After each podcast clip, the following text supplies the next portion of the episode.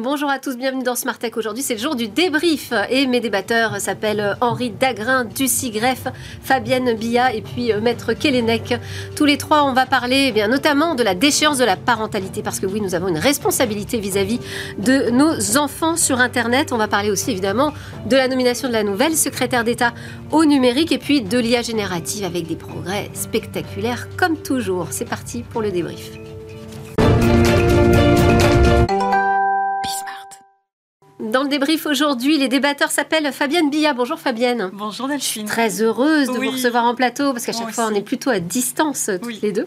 Donc Fabienne Billa, conseillère en communication et stratégie numérique, Henri Dagrin, délégué général du CIGREF et Éric Lequelenec, avocat associé spécialiste du droit du numérique chez Simons Simons. Bonjour, également à tous les deux et je suis très heureuse aussi de vous recevoir bien entendu. On va démarrer avec euh, la nomination, puisque ça y est, on a enfin un remaniement finalisé, euh, la nomination de la nouvelle secrétaire d'État au numérique. On peut peut-être déjà commencer, non pas par la personne, mais ne serait-ce que par l'intitulé du poste, puisqu'on est passé d'un ministre délégué en charge du numérique à une secrétaire d'État au numérique. C'est pas tout à fait la même chose, hein. c'est-à-dire qu'elle ne va pas participer à l'ensemble des conseils euh, des ministres. Est-ce que selon vous, ça va vraiment même être pénalisant cette euh, dégradation, j'ai envie de dire, du titre euh, sur la responsabilité, sur ces sujets du numérique au niveau gouvernemental, ou finalement, c'est n'est pas un sujet d'inquiétude?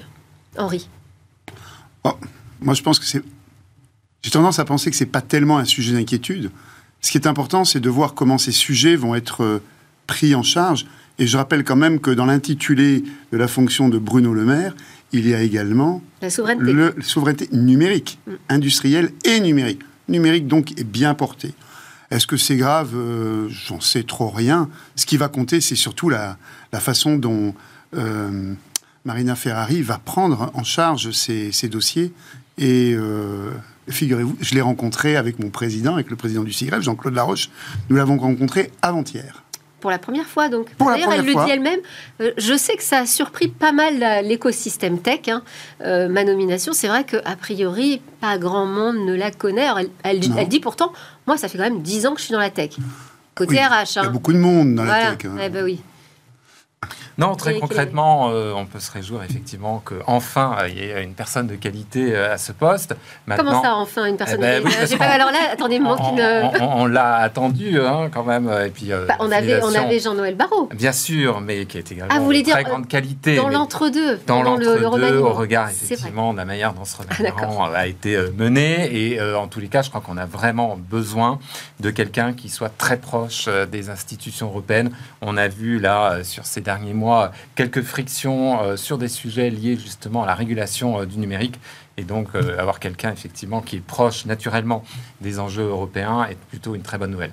Alors moi, je m'interroge sur ce point-là en particulier, puisque Jean-Noël Barrot est parti justement aux affaires européennes, avec, a priori, il va avoir pris sous le bras quelques dossiers non, du numérique qui se décident à Bruxelles. Et c'est, et, c'est ce que je, je, trouve dans, le, dans ce duo euh, qui va se mettre en place, notamment vis-à-vis de Bruxelles, c'est qu'on aura euh, donc aux affaires européennes, au Quai d'Orsay, un Jean-Noël Barrot qui connaît très bien ces sujets-là. Et qui lui-même, j'en suis sûr, et j'en avais parlé avec lui lors de sa passation de, suite, euh, a comme ambition, effectivement, de continuer à porter ces sujets-là pour l'exécutif français. Donc, L'un dans l'autre, je pense que c'est quand même un, beau tandem et euh, je suis assez certain que les choses vont plutôt bien se passer. Alors, moi aussi, hein, je me suis laissé dire qu'effectivement, il allait continuer à, suivre ces sujets du numérique au niveau européen. Euh, c'est en plus l'échelle à laquelle aujourd'hui on doit traiter en vrai hein, ces sujets, mais pas seulement. En revanche, on ne nous a pas présenté quand même euh, l'histoire comme ça, comme un binôme. Hein. Non. Fabienne, sur cette nomination, ce secrétariat d'État au numérique, votre réaction? J'ai envie de dire oui, effectivement, on va voir ce qui va se réaliser mais j'aime bien euh, euh, ce duo néanmoins qu'on peut mettre en avant parce que finalement ce qui manque euh, au numérique en France c'est quand même un écosystème de, connaissances politiques, enfin de connaissances numériques par les politiques. Et plus ils seront nombreux, où qu'ils soient, et, mieux ce sera. En plus, cette personne vient du, territoire de, Savoie, je crois. Donc, moi-même étant lyonnais, je trouve que c'est intéressant d'avoir. non, mais c'est vrai, d'avoir la connaissance sur les territoires, parce qu'il y a quand même une vraie disparité de connaissances numériques et de, préhension du numérique mhm. entre les territoires et, euh, et la capitale. C'est vrai, ça c'est un point effectivement. Euh, on, sort un peu de, de, Paris. Euh, sur euh, oui. Si je puis me permettre, le troisième homme quand même, c'est notre président de la République. Donc on voit quand même que sur le numérique, il a pratiquement créé une sorte de domaine réservé. Du moins, on l'a vu sur les dernières annonces les plus marquantes. Et là aussi, on estime que c'est vraiment dans la plus proche collaboration avec lui qu'on peut vraiment sans doute faire bouger les choses. Alors, Emmanuel Macron, il est parti avec sa French Tech euh, au départ, et puis aujourd'hui, il s'empare davantage de sujets de société. On l'a entendu dans sa conf de presse euh, adresser la question, par exemple, de, euh, de l'exposition, de la surexposition des enfants aux écrans. Mais enfin, il ne va pas pouvoir s'occuper de tous ces dossiers tout seul. Henri et, je, et je, rajoute quand même qu'il y a une grande, il, y aura une grande continuité, je pense, dans l'action de Bercy sur les sujets numériques, parce que le directeur de cabinet de Jean-Noël Barrault, de Jean-Noël Renaud Vedel reste en poste auprès de Marina Ferrari. Et ça, c'est une, c'est une excellente nouvelle. Renaud Vedel est quelqu'un qui connaît très bien ces sujets-là, qui les avait travaillés avant euh, à, la, à la direction générale des entreprises, en tant que coordinateur national euh, des, euh, des stratégies d'accélération pour l'intelligence artificielle connaît très bien ces sujets-là. Il y a une grande continuité. Je pense que c'est un. Grande continuité. Non, c'est bien, vous êtes euh, positif. Ah, mais oui, mais parce que je, je, le, je, le, reçois, je le ressens comme ça. C'est, c'est une, l'importance d'un cabinet. Vous vous êtes entretenu, vous nous avez dit, avec notre nouvelle secrétaire d'État. Hum. Qu'est-ce que vous vous êtes dit? Ah, nous, on a présenté d'abord le CIREF, qu'elle ne connaissait pas. On lui a présenté... Euh, le CIREF qui représente quand même... Les grandes entreprises françaises et les grandes administrations publiques françaises.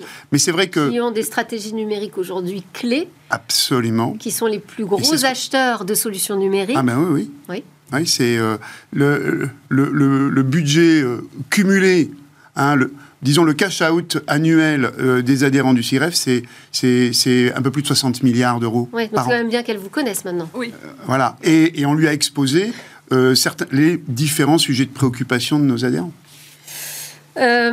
juste sur cette question des dossiers européens, parce que là, on est en train de dire, bon, alors est-ce qu'on a vraiment un profil suffisamment numérique, suffisamment tech, qui connaît pas aujourd'hui très bien tout cet écosystème a priori? Mais est-ce qu'il faut avoir un profil peut-être plus juridique finalement pour adresser ces sujets du numérique? Parce que ça joue euh, beaucoup sur le réglementaire. Hein.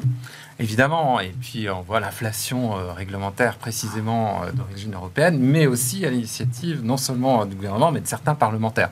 Il s'agit en effet euh, d'articuler toutes ces initiatives. On voit précisément, c'est les quoi que j'évoquais à l'instant, que sur notamment le bannissement des réseaux sociaux, sur d'autres mesures justement de contrôle de l'âge, on va y revenir, des mineurs sur certaines plateformes.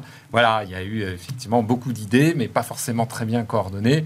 Et je pense qu'en réalité, là, la vraie qualité dont on a besoin au niveau de ce secrétariat numérique, c'est finalement de la maîtrise d'œuvre et euh, l'organisationnel, peut-être plus encore que la technicité juridique sur laquelle, évidemment, chacun de nos ministres ont de toute façon d'excellents euh, secrétaires de cabinet qui sont là pour y pourvoir. C'est vrai. Donc on jugera euh, sur les actes. On passe à notre autre sujet. On va parler de la protection des mineurs en ligne avec cette possible déchéance de parentalité qui en fait veut mettre euh, face à leurs responsabilités des parents qui euh, parfois exposent, surexposent même euh, leurs enfants sur les réseaux sociaux à travers des photos, des vidéos qui peuvent être du matériaux utilisés par des cybercriminels, par des réseaux de, pédopornographie. Et donc, il s'agit de, de, resensibiliser à nouveau les citoyens sur l'importance de maîtriser finalement nos données personnelles et puis de protéger les mineurs en ligne. ce texte, il vous semble aller dans le bon sens parce que c'est de la sensibilisation ou vous dites là quand même aller jusqu'à imaginer une déchéance de parentalité pour ce sujet, c'est un peu fort, euh, Fabienne. Il me semblait que le texte était assez pédagogique tout de même, et puis il renforce en plus une loi d'octobre 2020, 2019, pardon. Et, euh, c'est bon, c'est de la culturation finalement, c'est de la littératie numérique et qui est, manquante aujourd'hui. Je, crois qu'on va parler également de TikTok et de, de Douyin peut-être euh, ensuite. Les Chinois font énormément de réglementation par rapport à ça. Aujourd'hui, les enfants entre 14 et 18 ans regardent TikTok à peu près deux heures par jour au niveau mondial. Et euh, les enfants avant 13 ans ont environ une moyenne 1300 photos d'eux-mêmes qui sont exposées sur les réseaux sociaux. Bien évidemment, ce sont les parents qui ont posté ces photos.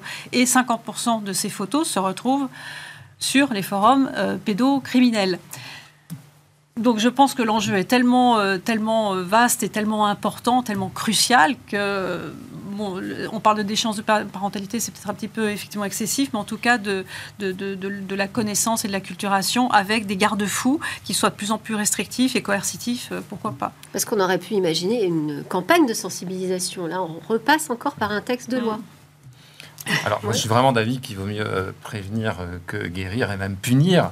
Là, en l'occurrence, une déchéance de parentalité. Je crois qu'il n'y a pas de pire sanction pour euh, un parent, quel qu'il soit, père ou mère, et qu'à tout point de vue, bah, évidemment, moi-même, j'ai pu participer à des euh, sessions de sensibilisation, euh, souvent auprès de, jeunes élèves, mais pourquoi pas faire la même chose auprès des parents, sauf erreur, eh ça n'existe pas beaucoup, donc euh, prévoir en effet voilà, des sortes de, stages, de messages aussi disponibles, pourquoi pas, au-delà d'un certain nombre de minutes passées sur les réseaux sociaux, qu'on soit adulte ou enfant, voilà, des messages qui s'afficheraient automatiquement pour rappeler certaines évidences. Après, moi, d'un simple Par exemple, qu'on peut, euh, qu'on peut passer son profil Facebook en privé pour partager les photos des enfants uniquement en famille, par exemple. Très juste. oui. Et à partir de là, euh, le régime juridique, je pense, doit être le plus simple. On a un article 9 du Code civil qui est formidable pour encadrer et protéger la vie privée je suis toujours assez réservé quand on veut avoir des lois qui courent après euh, la technique ou des phénomènes effectivement qui peuvent être même structurants. Voilà, essayons de garder un cadre suffisamment large pour tout englober. C'est une question, vous allez me dire peut-être Henri, je ne sais pas, hein, c'est une question de cybersécurité, au contraire c'est bien de mettre les poids sur les i je sais pas. Non, ce n'est pas une question de cybersécurité, c'est une question... D'abord, il y a plusieurs bah, observations qu'on peut faire. C'est la cybercriminalité dont on parle. Hein, oui, mais c'est pas... C'est oui. assez différent. C'est de, la, de la criminalité dans l'espace numérique. Absolument. Pour le dire plutôt comme ça. Vous avez raison. C'est de la criminalité qui se déploie dans l'espace numérique. Moi, j'observe quand même plusieurs choses. D'abord... Euh, si on parle de TikTok, le TikTok en Chine, pas du tout le même que le TikTok euh, pour les Occidentaux. Mm. Et ça, c'est peut-être le sujet principal à regarder. Parce Vous voudriez avoir le TikTok chinois? Non, mais bien observer que le TikTok euh, pour les Occidentaux, d'abord, qu'est-ce qui est fait des données Hein, et notamment aux États-Unis. Je ne sais pas si vous vous souvenez, il y a un an et demi, euh, il y avait eu toute une polémique autour du fait que les serveurs qu'utilisait TikTok pour les jeunes Américains devait être situé euh, aux États-Unis et opéré par une entreprise américaine pour que les données ne repartent pas en Chine. Or, on s'est aperçu à cette époque-là que les données repartaient bien en Chine parce qu'elles euh, sont utilisées à dessein. Hein. Et la deuxième chose, euh, comment est-ce que TikTok peut être utilisé par la Chine pour manipuler hein, la multitude occidentale? Pour manipuler les, opinions occidentales. Ça, ça c'est un autre sujet, et je pense que oh, focaliser sur la responsabilité parentale quand on parle de ces outils, notamment de TikTok, c'est peut-être euh, cacher l'arbre qui cache la forêt. Il y a quand même deux sujets, c'est parce que j'ai mis un peu deux sujets en un sur la mm. protection des mineurs. Il y, a, il y, a, cette loi effectivement qui touche à la parentalité, et puis il y a cette enquête au niveau européen. Et puis je dirais une deuxième pour l'application du. Digital Services Act, juste pour préciser, qui là s'intéresse à euh, un problème de transparence de TikTok mm. hein, vis-à-vis de ses pratiques. Et Mais avant ça, on est confronté à une addiction qui est croissante et c'est peut-être également un problème de santé mentale publique qui doit relever de politiques publiques liées à la santé mentale notamment auprès des enfants, auprès des adolescents. Donc euh, là aussi, ce sujet-là, il ne faudrait pas que la responsabilité parentale ou la mise en œuvre du DSA, on se dise on a traité le problème. On n'a pas traité le problème. On n'a pas traité on a un vrai sujet de l'addiction à ces interfaces. Absolument. Et ça, c'est un vrai sujet d'inquiétude qui est peut-être aussi euh, peut-être le plus important aujourd'hui. Hein. Donc celui de la manipulation avec TikTok notamment et de l'utilisation des données et celui de la santé mentale. Fabienne. Il y a effectivement plusieurs choses. Nous, on peut jouer avec la responsabilité des parents, me semble-t-il, avec des moyens qui sont assez soft. Par exemple, de paramétrer une heure. Alors, par exemple, Douyin, euh, en Chine, euh, est paramétré pour que les enfants de moins de 8 ans aient un accès 40 minutes. Euh, et c'est Douyin qui a mis 40 minutes, enfin non, une heure, alors que euh, le gouvernement chinois a mis 40 minutes de, voilà, donc déjà a, restreint énormément. Nous en France, encore une fois, c'est enfin dans le monde, c'est deux heures de, visibilité. Donc on pourrait... on a le contrôle parental désormais qui sera installé par défaut sur tous les nouveaux appareils euh, mis sur le marché. Alors, est-ce que c'est, par exemple, de paramétrer en disant on peut regarder, on a accès au réseau social pendant une heure et ensuite il faut à nouveau un mot de passe. Donc, c'est les parents qui ont un mot de passe pour pouvoir réenclencher euh, la visibilité du réseau social. Par exemple, c'est assez soft, euh, ça me semble assez pertinent. Mais pour, euh, pour reprendre sur Douyin et par rapport au TikTok qui est français et qui est européen, sur c'est une étude d'IFOP qui avait, qui avait discerné qu'il y avait 20% de fake news sur les contenus qui étaient promulgués par, par TikTok. Et Douyin n'a rien à voir au TikTok français, européen, même mondial. C'est-à-dire sur Douyin, il y a des contenus scientifiques, de la vulgarisation scientifique. il y a plein de, vidéos comme ça sur les musées, des visites de musées, enfin des choses qui sont très intéressantes et très pertinentes et qui finalement participent à la culturation des enfants. Ce bah. qui n'est pas le cas ça, en Europe. Oui, c'est pour ça que moi, je m'avais un peu contrarié cette, euh, incantation à limiter les écrans. Le problème, c'est pas les écrans, c'est ce qu'il y a derrière les Bien sûr, c'est les contenus. C'est les contenus. Et, je suis d'accord avec Henri, c'est qu'aujourd'hui, on n'a pas, on, parle de la responsabilité parentale, on parle du DSA, du DMA, des, règlements euh, européens sur les grandes plateformes, mais on parle toujours pas du problème de leurs hmm. interfaces qui nous rendent totalement accros. Et c'est d'autant plus vrai qu'en plus, euh, lié à la manière dont ces interfaces sont contenues, il y a des enjeux publicitaires qui sont loin d'être neutre, qui génère évidemment bah, euh, des millions, si ce n'est des milliards de revenus euh, sur ces plateformes, et sur lesquels, en effet, euh, il s'agit de travailler à déverrouiller ces conceptions addictives aussi en anglais rabbit hole, j'aime bien le terme. Et en tous les cas, justement, on a déjà des outils. C'est tout particulièrement sur la transparence algorithmique de euh, ces plateformes, et DSA, DMA, on a maintenant les outils juridiques pour contraindre les plateformes à plus de transparence. Et il s'agit justement aussi qu'il y ait peut-être des organisations euh, familiales, parentales, au-delà des gouvernements, qui soient euh, aussi partie prenante de ces textes, certes qui sont un peu complexes, mais je veux dire, il s'agit évidemment de les mettre là, en Là, en l'occurrence, on voit TikTok justement qui est soupçonné de ne pas être suffisamment transparent, de ne pas donner les outils pour auditer ces algorithmes, mais il y a aussi euh, vous parliez des, modèles économiques, c'est pas juste euh, les algorithmes, hein, c'est euh, comment ils gagnent de l'argent en fait. Donc c'est tout ce process là qu'il faudrait démêler. C'est toutes les plateformes. Donc comment on peut les, faire revenir à une, genèse qui, nous conviendrait? Ça me paraît un petit peu difficile et, utopiste. Ouais. Enfin, mais c'est pas vraiment le sujet. la transparence algorithmique, c'est c'est pas le sujet de la santé mentale des adolescents confrontés à cette addiction. C'est c'est pas comme ça qu'on va le traiter. C'est pas par la transparence algorithmique. D'accord. Non, donc on n'a pas, abordé le sujet. Non, parce qu'Henri, vous parliez de l'influence, de l'ingérence même euh, étrangère.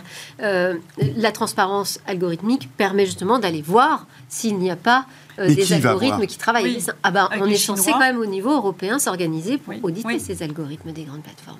Et il y a des régulateurs qui sont aussi censés mm. prendre le sujet à bras le corps. Moi, je pense quand même sur que les marchés financiers, si on touche au porte-monnaie, on peut faire bouger certains comportements. On a vu quand même que certaines plateformes avaient revu, y compris leur plan d'affaires suite à l'introduction du RGPD euh, tout particulièrement. Ce sont des, algorithmes extrêmement complexes qui évoluent en permanence. d'Apple qui bouge beaucoup son modèle en ce moment mm. pour se mettre en conformité avec le digital market. Mais, mais on voit aussi comme c'est pas si simple finalement d'arriver à l'objectif recherché au niveau européen. Ça prendra du temps, mm. nécessairement.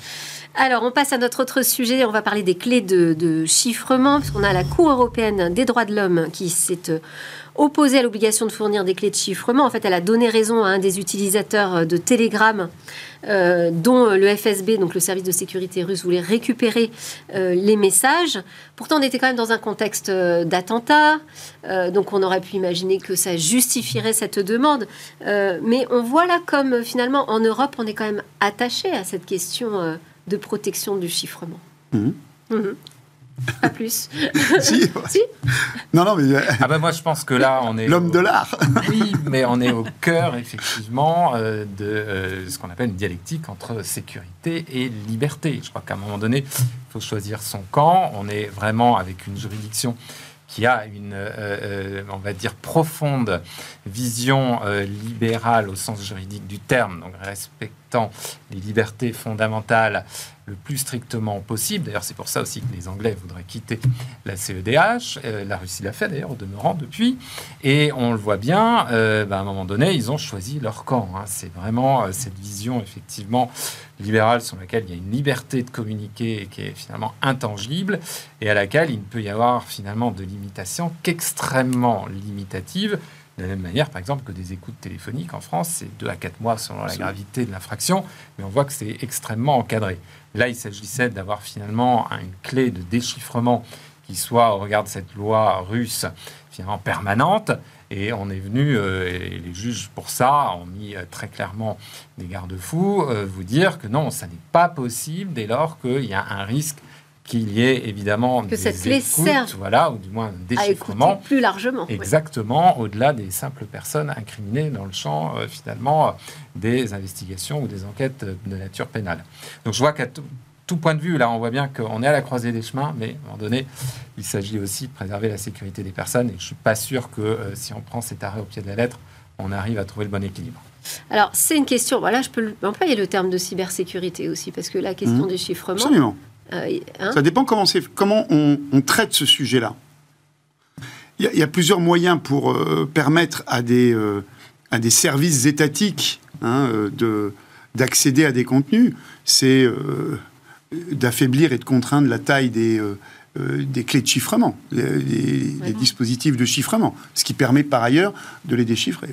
il suffit d'avoir la puissance de calcul et les bons outils, euh, tout le monde peut le faire. Peut-être pas la bonne solution. Il y a également rendre obligatoire l'intégration dans le code des, dispositifs de chiffrement, on appelle les backdoors. Hein dont, Ce que demandent les services de renseignement américains depuis. Dont l'entrée est connue euh, uniquement par euh, des services. Hmm. Puis il y a une... une porte, c'est une porte. Hein. Voilà.